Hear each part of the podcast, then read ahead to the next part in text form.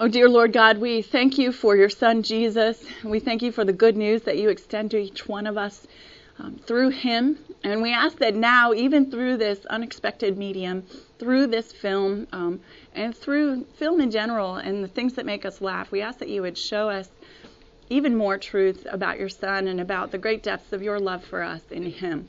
So, all of this we ask for your glory and for our benefit. In Jesus' name, amen. amen. Good morning. Well, um, I'm going to start out. You might you might think, what is Deborah doing? Why is, why are we why is she doing the gospel according to romantic comedy? And what could there be to even say about this issue? And what is well, we're going to start out. We're going to look at what is comedy, and how is it different from tragedy. Um, what does the genre of romantic comedy as film do for us as human beings? And how can it, in some ways, be a vehicle for us in grasping the gospel in deeper ways? And then we're going to look at one specific example of this in Bridget Jones' Diary, which is a movie that is more, uh, much better situated, in my opinion, theologically, to reach us than some others. So, the um, two sides of tragedy and comedy, um, you know, classically, you think of them, they all go back to classic film and, or excuse me, classic theater, and thinking about, you know, what what was it philosophically that informed the greats when they were writing um, the classics of um, Greek drama? What what were they looking at doing? What was their primary purpose? Um, and so certainly there are things about well that was entertainment then. You know, you went to the amphitheater and you saw a Greek drama enacted, um, and it was certainly a, a, an art form. Um, but there are different things that tragedy does versus comedy. So, um, but both, I would say, accomplish a kind of emotional catharsis. Um, tragedy is um, you know, we think of the tragic greats from Greek drama. You think of Oedipus Rex. You think of um, the Shakespearean tragedies, which I'm personally more familiar with, so Hamlet and Romeo and Juliet. Um, and then you think also of the comedies. Anybody want to name a comedy for me from the classics? This is team teach time. Anyway. Well, there were several Shakespeare. Several Shakespeare ones, yeah. Can you think of a couple of those? There was Midsummer Night's Dream is a great one with the donkey's head and the As You Like It. As You Like It. Twelfth Night, I think, constitutes a comedy officially. Um, Love's Labor's Lost. Um, Shakespeare had these comedies, and then the, the ancient comedies. Does anybody remember that some of the ancient comedies? Aristophanes, I believe, is one of the comedic writers. I, you know, there were lots of Anyway, the differences between the genres. So they both accomplish this emotional catharsis. What is catharsis? Well, um, it's defined as, in a couple of different ways, it's a purification or a purgation of the emotions through art. And it brings about relief and release of tension. Um, so, uh, and one of the ways that it does this is it's the elimination of some negative emotions by bringing them to our consciousness in a non threatening way. And then it gets an expression and we can get it out. We see someone else experiencing something that um, we perhaps have experienced in some level, and we see it projected onto the big screen, literally, and um, we find some kind of emotional release through acknowledging it and talking about it or having it talked about in our presence when it's usually something that would be um, pressed down, something that we wouldn't talk about publicly or socially. It comes out, we see it, they experiencing it, they experience it usually in a, an extreme way, and that extremity of expression allows us to deal with um, our own negative emotions or negative feelings, uh, which are perhaps in moderation in some level compared to that. Um, so there's that catharsis. It brings it out and it um, expunges it. it. It purifies us and gets gets out the negative and allows us to see it for what it is and be released from it. Um, so there is not an amazing and a huge um, thing that art can do for us. So tragedy tends to um, look for those. Um, classically, Aristotle said that tragedy brings forward pity and fear. You know, there's that. Um, I think of it especially in Romeo and Juliet, which is probably the one I know back and forth so well. And you think of those star-crossed young lovers, um, and it, you know, it, you know, you almost fear what's going to happen. You, you know that all's not well. You fear it, and then it does happen. The worst happens, and you're crushed. We're crushed when we see that happen. Um, and yet there's a beauty in their nobility. Um, their tragic flaws are apparent. You see them, and um, through um, pitying them, feeling empathizing with them, and then having our worst fears, our worst nightmares projected onto the screen or onto a play in other characters, um, in other people, in the characters on stage, we find freedom and release from that. That fear, that worst fear, is acknowledged and um, and played out, ex- literally played out. Um, so the difference between that, so tragedy uh, involves, Aristotle says this, pity and fear come forward. And in comedy, what comes forward, well, first of all, the other thing about tragedy is tragedy usually has these superior characters. The characters are these great heroes and heroines, people that we look up to and idolize or idealize and say, wow, aren't they amazing? Aren't they beautiful? Aren't they noble? What a noble king, what um, a noble young woman. And then, um, so we want to be like them. And so then seeing these negative things happen to them, it helps with the catharsis. Well, in comedy, what you see is that the characters are, um, we see them as being uh, and this is on an aristocratic level in terms of class, social class. In comedy, we see them as being lesser or inferior. So you'll see this in a lot of comedies that um, their foibles and their flaws are right out there, and sometimes they're out there to such an extreme that it becomes ridiculous. And we see things that we might ourselves do in moderation or that we know are silly or destructive or not helpful, and yet we see them on the big screen in these characters, um, and the characters are doing them outrageously. And that is cathartic for us because it allows us to see those ridic- ridiculous parts of ourselves, our human weaknesses and flaws. And when we see them, um, and we see them done to the extreme and the consequences played out, there is, there is an emotional release, and that's why we start laughing. And that's the emotional release that you see in comedy is that laughter. That laughter that comes out very often it's social. Have you ever noticed this that when you go to see a funny movie in the movie theater, you'll see that um, everybody's laughing and you're drawn into the laughter. You'll laugh more than you would if you were watching it at home alone. I've discovered this that the films that I find or the shows that I find truly funny are the ones that I laugh at all by myself. Um, those perhaps are also the most telling ones because those I'm laughing at myself when I laugh at them. Um, and so that's that's one of those healthy, wonderful things. Our relief uh, comes from seeing these these foibles projected on the big screen. It, our guard is let down. We laugh and it allows us to look with honesty, even in some level, at ourselves to see the areas where we might be like that character that we see on the screen. So, um, with that in mind, um, any questions about that before we look just at romantic comedy and some specifics about romantic comedy and com- comedic structure itself versus tragedy? Any ideas about that catharsis, that release of tension, and why that's a good thing for us? Any ideas? What does that do for us? Helps us take ourselves less seriously, right? Helps ourselves come to grips with things in our lives that we might be in denial about. It's a psychological thing. If we're able to laugh at someone else doing something that we do all the time, we can then say, oh, huh, I do do that.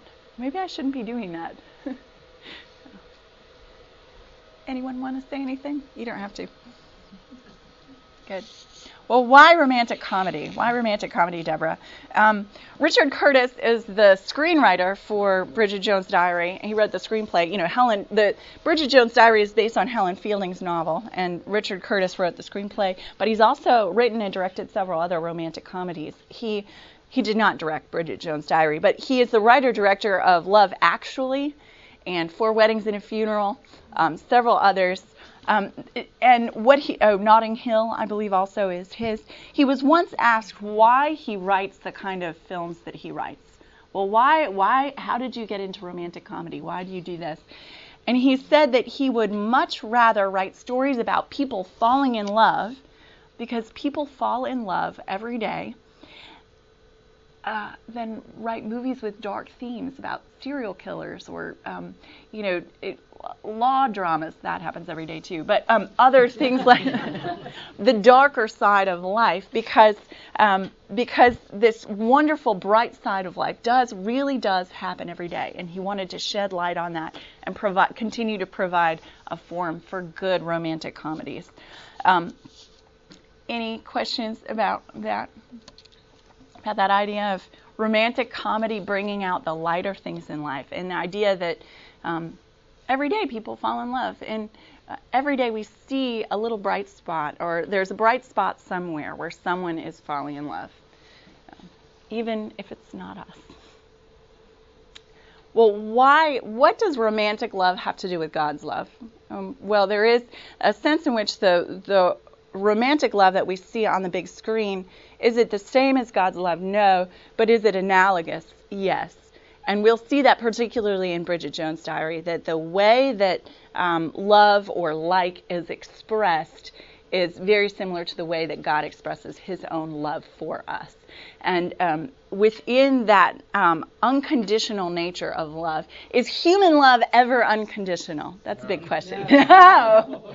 we all know that, and yet we see it in these. We see it in romantic comedies. We tell ourselves that it is um, when we talk about it in film.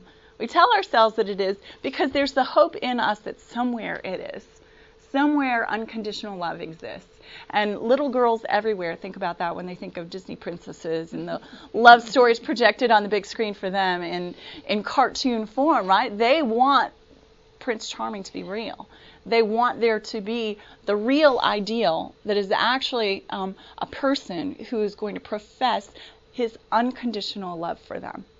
And that is something, you know, it's hard. It might be hard for men to see this, but um, that is something that is true for every single person. Um, you know, not thinking about the gender relationship, but seeing for every single human being, there is that desire within the depths of our hearts to be unconditionally loved by someone wonderful, by someone completely perfect and yet totally real.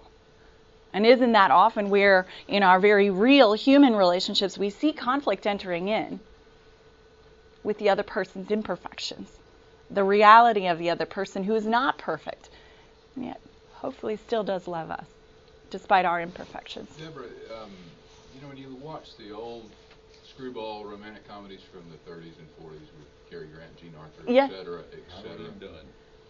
Pardon? What's that? Irene Dunne. Oh, yes, yes. Oh, good. Well, I mean, from there up to Bridget Jones's Diary in the present, I mean, I think the theme that you see, if you want to look at it from a, from a Christian point of view, Mm-hmm. is the desire for salvation. Yeah, the need, So, yeah, The, the, the little girl's heart that you described is longing Right. for something. right. And so, to me, it's always been it's longing for that for that set of circumstances that that gets them out of the condition that they're in. It is absolutely that. I would agree. And I would actually say that it's um, the unconditional love that gets them out of that circumstance. And the unconditional love is something totally outside of us.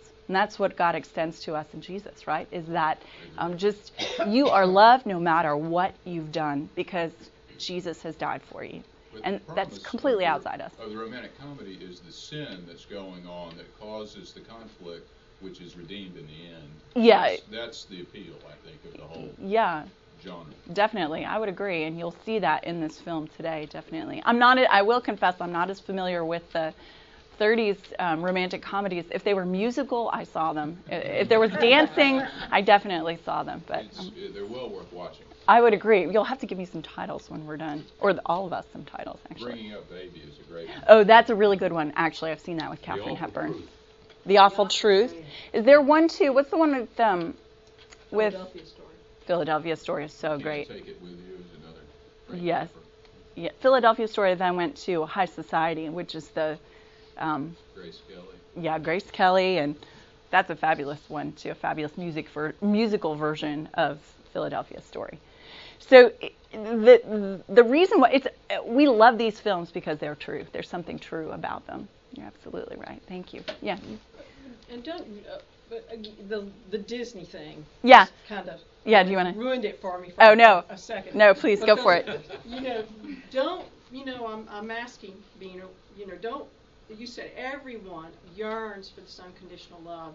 So are we to assume that you know society has sort of put a, a, the kibosh on men expressing that? I don't. You know, of course, we liked each You're other. not speaking from experience, you're just, you- you've heard about other people. right? Well, you know, we wouldn't tell each other we liked each other for like seven years. That's a great screw pop But- Could have been. But it, I mean, and, and we see that, we kind of maybe see that in, in old, ch- the church of old, I guess, well, not old, but when the church I grew up in, where there were more women than men. Yep. And, and I guess, Mother's Day, it's packed. There's nobody here today. I know. I exactly. I'm so impressed that it's like almost 50-50 in this class right now. I think that's like incredible. Yep. Sorry. oh, well, I was just saying that we, we all yearn for that. And, Mhm. you know, to an extent, society has said, well, men are stronger, you know, I guess traditionally, men are stronger and than women, women are weaker, so it's easier for the weaker sex to admit that they need this unconditional love than the men, but we both, we all need it, as you, you I would agree. We all need it, and I think it is. I would agree entirely. I do think our society kind of reinforces things that aren't helpful, just in terms of, well, I'm, I'm a man, I can't feel that way. Know, that's not even something consciously said. Or I'm a woman, I can't feel that way, or shouldn't. And I would agree that, that that idea of vulnerability is something that women are encouraged to have. Women are encouraged to be vulnerable, and, and men are not always encouraged to be vulnerable in society and relationships. In, um, and so, in some ways, I, I feel I wish that weren't the case. And I love seeing it when it's not the case because it takes courage um, to kind of counteract that, doesn't it? Yeah. Any other thoughts before we look at some structure? You're thinking, just show the movie. Is there a formula? Is that what Well, there isn't a well, there probably is a formula. I don't know it because I'm not I'm not really a filmmaker. We do have a filmmaker in our midst, and she might know it, but um, Well, the theological formula is a cycle of redemption. yes, You know, which absolutely. with uh, sin and then moves through through the admission of sin and then Mhm. forgiveness. Well, we're going to look at that right now. Actually, we're going to look at well, what's the structure of tragedy? You know, all, all plots, and you see this in um, literature as well as in drama. You know, there's this initial start, and then it builds up. The conflict builds. This is sort of the structure of the conflict, and then the conflict is resolved, and then there's a denouement or a release and a quick resolution of the loose ends in the storyline. Does everybody know about this plot structure? You, can you drum it up from 11th grade English in your mind somewhere? So this is a um, structure of conflict. You won't be able to read this. But um, it could be said too then that for, for tragedy, from the point of view of um, of the main character or the the outcome, kind of as far as well-being, you'd see in um, tragedy things start out kind of like status quo, right? Um, then it might be that some positive things appear, and we see this. This is like Romeo and Juliet. Um, you can see this. Remember, Romeo has just had this love, lady love, and didn't really, you know. Then he meets Juliet, and it gets even better. And they're in love, and um, this horrible thing happens, but they're still in love, and they're going to get married. And then, um, and then of course, there's that um, star-crossed moment where they both end up dying, and it plummets. I mean, well, I mean that's that's it. Just goes way down, and it goes way down really quickly from where it started, right? It just, and so in some ways you could say, I'm a little bit. I always loved geometry. In some ways you could say it's sort of like an inverted parabola, right? Like a U-shaped, yeah, a U-shaped um, plot structure in terms of their well-being. What's going to happen to them? Well, with comedy, what you'll see is that it's in fact the other way. It starts like this. Things are going well, and then, or decently, it's decent, and then they start to go um, bad and they get worse and they get worse and they get worse. And then you get down to the worst point possible. It can't get any worse than this. And then from there, once it gets as bad as it could possibly ever, ever, ever be, suddenly something happens and things change and things turn for the good uh, and suddenly things start going much, much, much better. I think that's so cute because then you look, it's a smile. that's so cheesy, Deborah. it's totally cheesy. But so, and what I love about this is if it's a parabola, um, let's see, let me just put comedy. If it's a parabola, uh, again, with math, a parabola is like a line, so there's only one point in a row in a line. So there really is one, only one lowest point, and from there it can't get any lower than that. From there it starts to go up. Things start to look up. Well, when you look at all four Gospels, and I did a little bit of this when I worked on my thesis for seminary, which I looked, I did on the Gospel of John. When you look at the narrative structure of the four Gospels, and you might say, well, Deborah, why, why are we talking about the Gospels literature, isn't it? It's also history, it's historical fact, which is true, it's an eyewitness account, and yet also in any narrative, you're going to find that there's a structure going on. And so, different, um, there's a trend within biblical um, exegesis and biblical study to look at the four Gospels and say, well, w- forget about where did this manuscript come from, and the, we're going to look at the text as we have it, and we're going to try to understand what is the structure within the text as we have it, what are the goals, what are the points of view, um, what it, you know, with this as we have it, what can we learn as we study it and um, analyze it? And so, what you'll find is that they've used, um, some biblical scholars have used literary tools, tools that we use for um, studying Shakespeare or then, you know, drama, or then also the greats of English literature, and looking at Scripture, they use these same tools and say, well, what's going on in these Gospels? What is the structure of these Gospels? And so, what's so interesting is that for those biblical scholars, and yes, there are some who do not believe in um, the resurrection, they look at the story of Jesus, the true story of Jesus in the Gospels, and they say, it starts out here, status quo, things are going great, his ministry is awesome, people are getting healed, he's teaching, people are following him, then it hits the road bump, and then it goes really bad.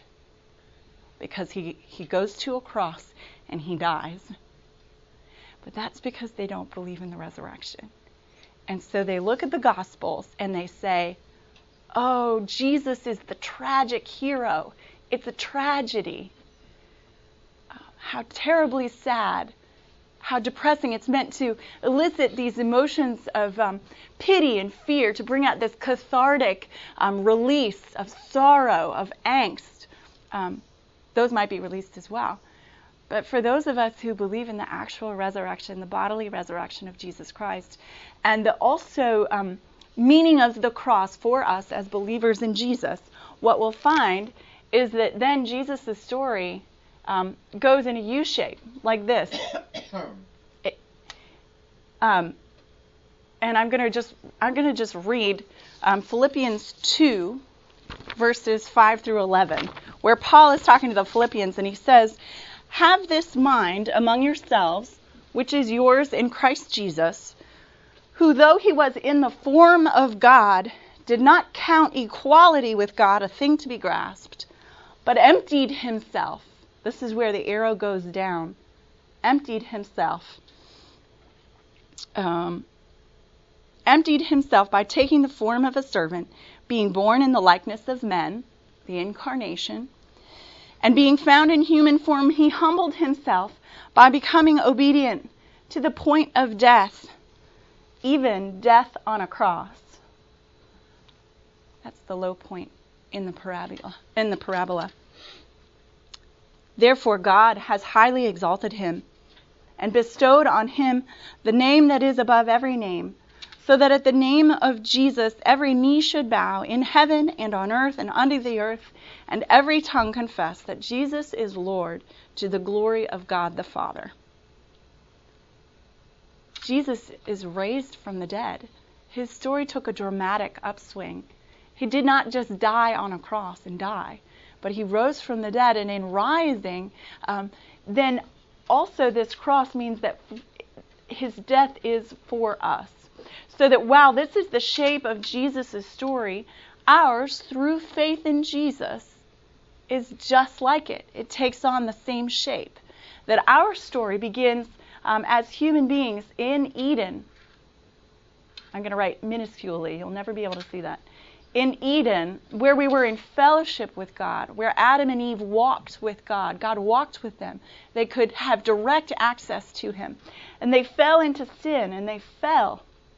And sin entered the world, entered their hearts, entered the relationship between Adam and Eve. Um, and um, entered the world. You see it with their sons, where there's even murder. One son murders the other. It gets worse and worse. You see the effects of sin in the world um, around them, in society, in the structures um, of society. And we see it even today, don't we? We see sin all around us and the way that um, corruption corrupts absolutely.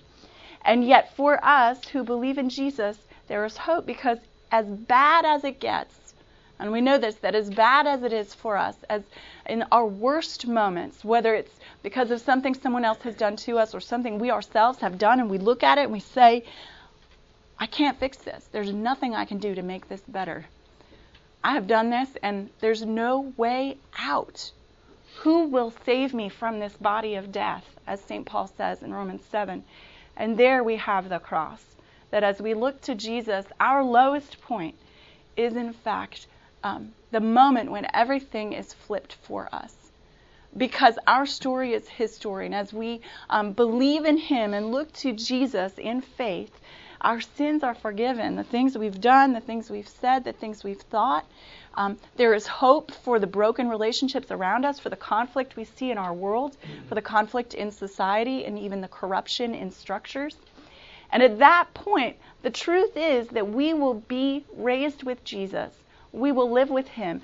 So at the top of this other end of the parabola, there is the New Jerusalem, which we see in Revelation 21, where all those who um, believe in him will live eternally with God. And there will be no sorrow, no tears, no sighing, no dying. And our story ends up like that. Um, this is where faith comes in because it doesn't feel like that now, does it? We don't always get to see that. And so our life might be like this all sorts of dots. And faith is believing that through Jesus, God has turned his no to us into a divine yes. That yes, he loves us. Yes, he forgives us. Yes, he is striving and working in our midst uh, to deliver us and to deliver our world. And so faith comes in over here in our lives as we believe that all appearances to the contrary God is actually redeeming us um, through faith in Jesus Christ. So, any questions about that before we start to look at Bridget Jones? Okay. I love diagramming. I love geometry. I could I would walk around with a one of one of those dry erase boards if I could. So, um, Bridget Jones' Diary is based on Helen Fielding's novel of the same name. We talked about it, followed by the not as good sequel, The Edge of Reason, and the third book, again, released this fall. The first scene in this, we look at Bridget is um, meant to be the, the quintessential single girl in England. Of course, it's ironic or interesting that an American actress is playing a Brit, and in the novel, you'll find out in the novel she is sort of at, she's just sort of normal. She is normal, but what's so interesting about her is she's totally neurotic like all of us. And so she obsesses over her weight. She thinks she's overweight. She's not overweight. But in the film, they have Renee Zellweger, who is um, very, very slender, gain all this weight to play this normal sized person in um, Bridget Jones' Diary. So uh, that's just a little fun fact that I find is interesting. So um, in this first scene, what we'll see, I'm going to turn out the light if you can stay awake even while I keep talking. In this first scene, what we see is that Bridget on New Year's Day is going home to um, her mother's uh, her mother's usual New Year's Day event, which is n- the. Um, I'm afraid I'm a bit hungover. Wish I could be lying with my head in the toilet. Okay, but let me just. Um, it's the. Um,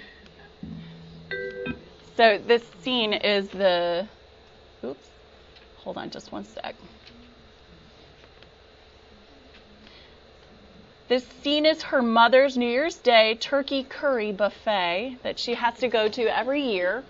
And the film opens with her traveling from London out to the countryside to be with her parents on this day. And she says it's inevitable that her mother is going to set her up with someone as a singleton in her 30s. So. Hello, Dad. Darling, How's it going? mother's trying to fix you up with something to foresee.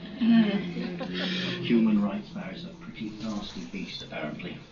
Who? Ding dong. Maybe this time Mum had got it right. Come on. Why don't we see if Mark fancies a gherkin? Mark? Maybe this was the mysterious Mr. Right I've been waiting my whole life to meet.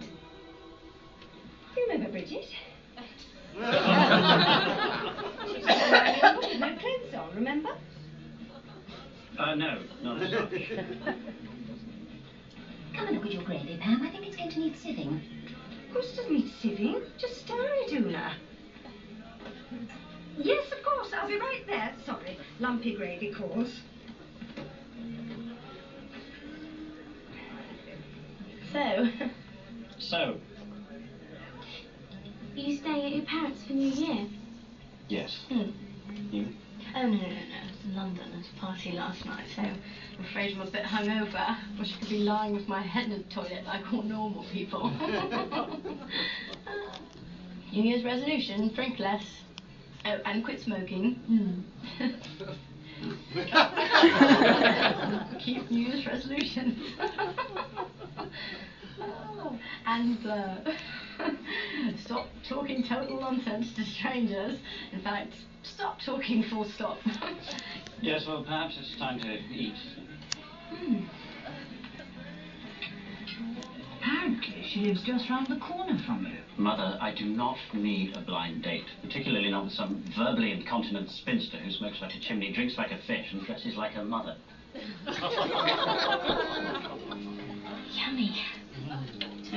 Turkey curry. My favourite.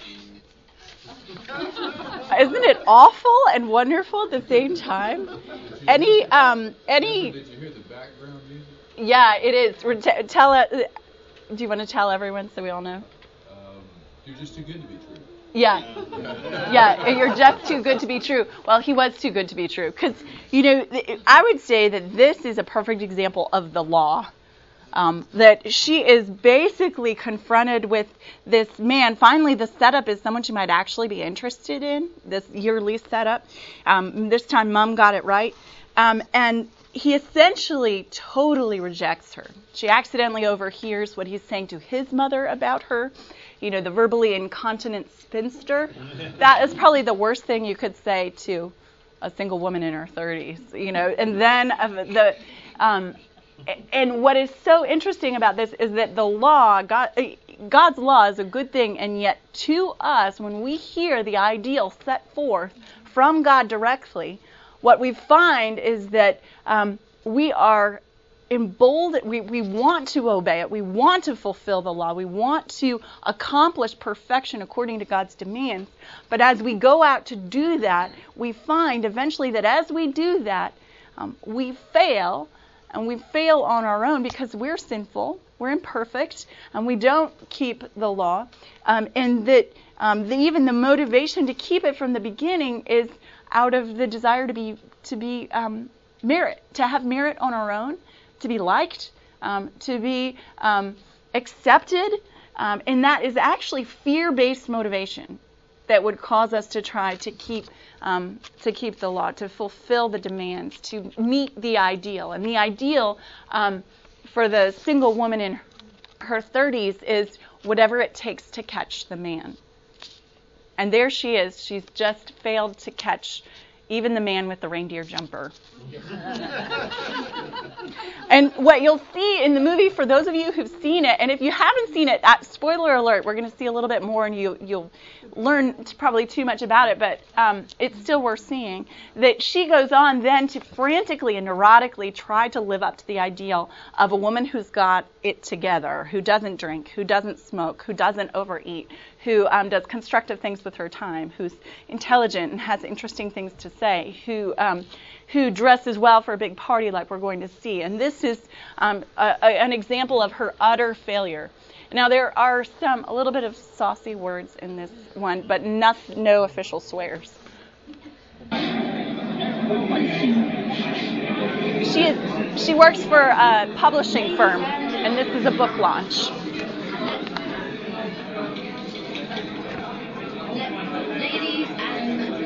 There he is. Oi! Sorry, the uh, mic's not wor- working. Ladies and gentlemen, welcome to the launch of Kafka's Motorbike, the greatest book of our time.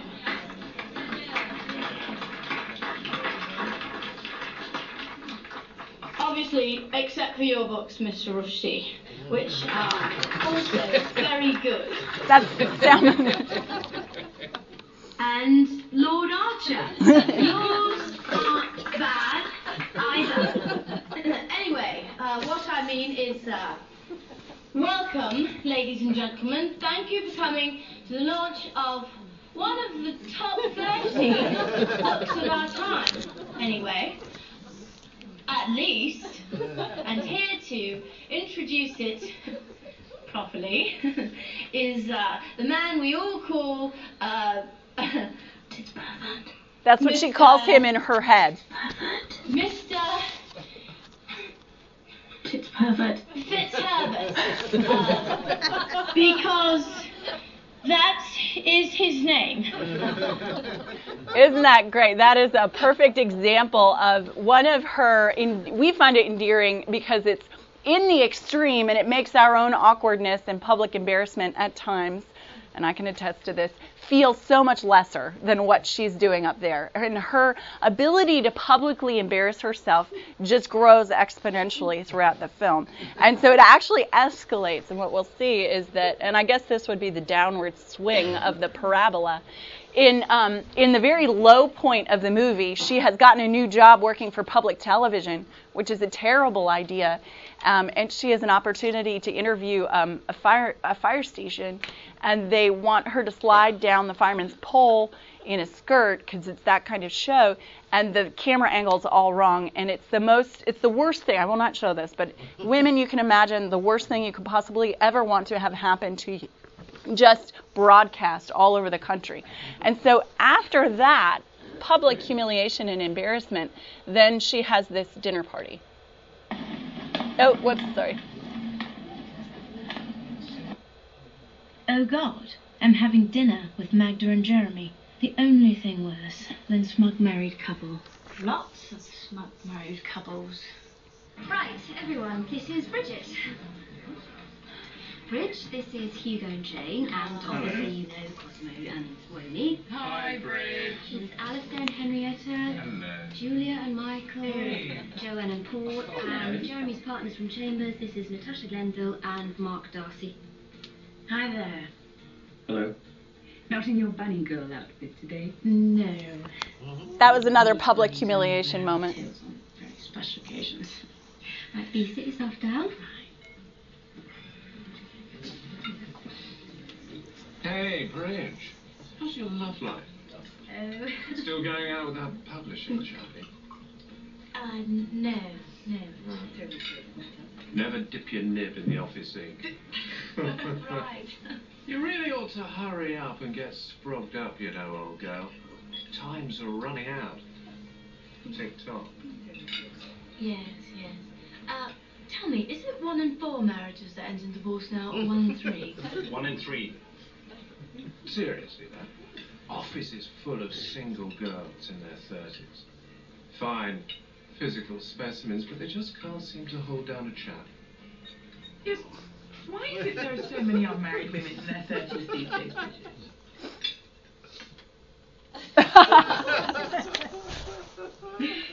well, I don't know. Suppose it doesn't help that underneath our clothes our entire bodies are covered in scales.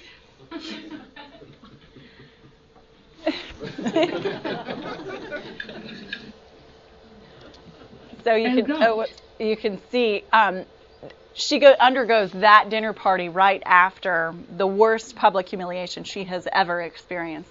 And now for um, the moment, we're now at the bottom of the parabola. She has publicly humiliated herself to the utmost, and now she's um, she's had to go to this dinner party where. It, in some ways, the thing that is her most sensitive spot, the fact that she's a 30 year old single woman, is really kind of rubbed in her face.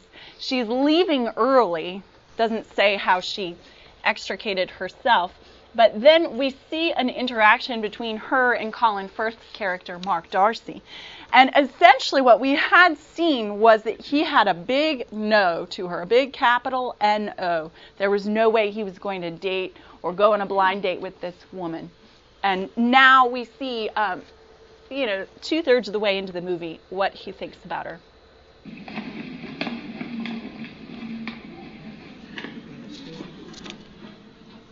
I very much enjoyed your Lewisham fire report, by the way. Thank you.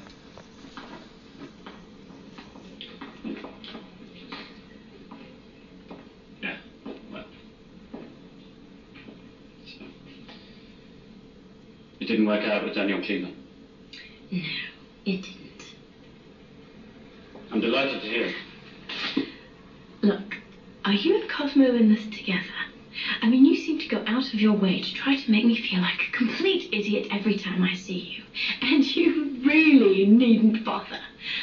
I already feel like an idiot most of the time anyway. With or without be my taxi. Good night. Look, um, I'm sorry if I've been. What? I don't think you're an idiot at all. Mean, there are elements of the ridiculous about you. and others pretty interesting. And, and you really are an appallingly bad public speaker. And um, you tend to let whatever's in your head come out of your mouth without much consideration of the consequences. I realized that when I met you at the turkey curry buffet that I was unforgivably rude and wearing a reindeer jumper that my mother had given me the day before. But the thing is, um, what I'm trying to say very inarticulately is that, um, in fact, perhaps despite appearances, I like you very much. Uh, apart from the smoking and the drinking and the vulgar mother and the verbal diarrhea. No. I like you very much, just as you are.